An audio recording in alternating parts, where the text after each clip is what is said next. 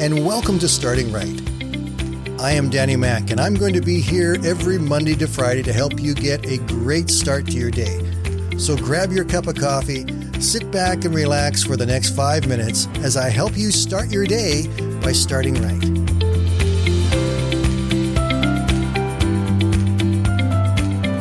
Often find myself in awe of some of the great Bible teachers that we have been able to be exposed to over the last while. And one of my favorites is Ravi Zacharias, who I have quoted before. There's another story of his that just speaks so strongly that I just have to share it with you. He was in India at one point in time and he got a chance to go and visit the factory where they made saris, those beautiful Indian dresses. And he tells the story this way.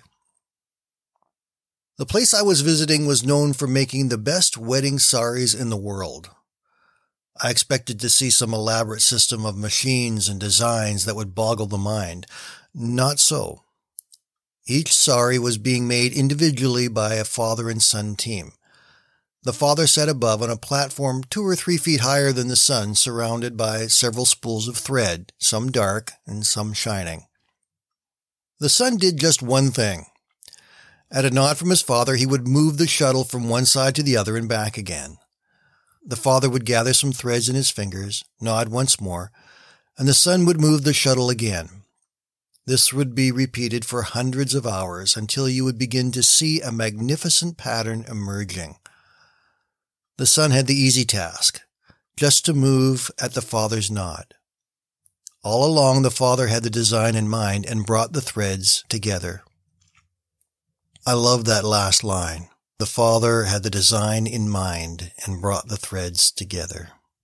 It reminds me of how God has woven the threads together of our lives. And it actually began before we were even born. Psalm 139, starting in verse 13, the psalmist calls out to God and says, You made all the delicate inner parts of my body and knit me together in my mother's womb. Thank you for making me so wonderfully complex. Your workmanship is marvelous. How well I know it. You watched me as I was being formed in utter seclusion, as I was woven together in the dark of the womb. You saw me before I was born.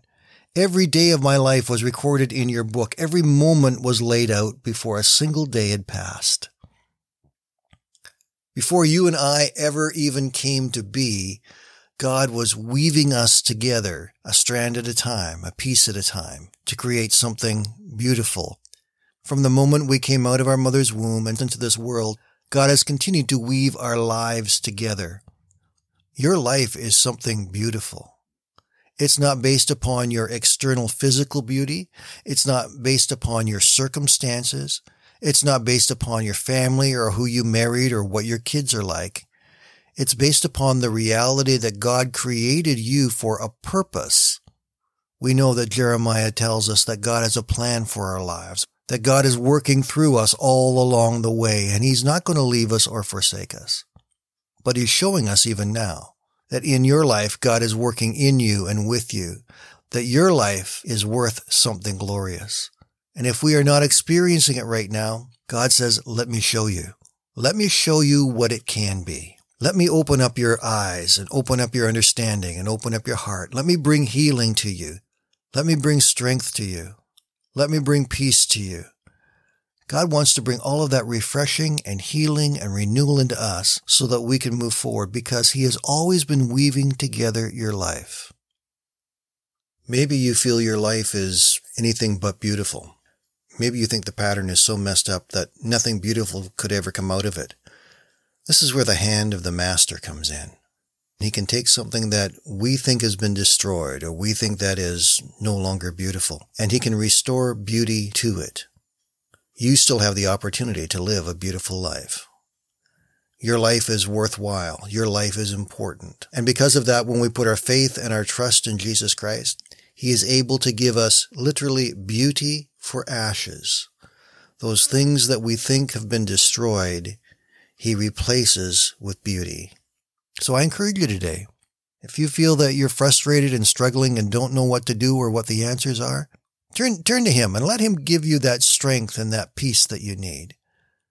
Live a life of joy and peace, a life that is going to be full of His grace and His love and His power. A life that is going to be beautiful. Have a great day, my friends. We'll talk to you tomorrow.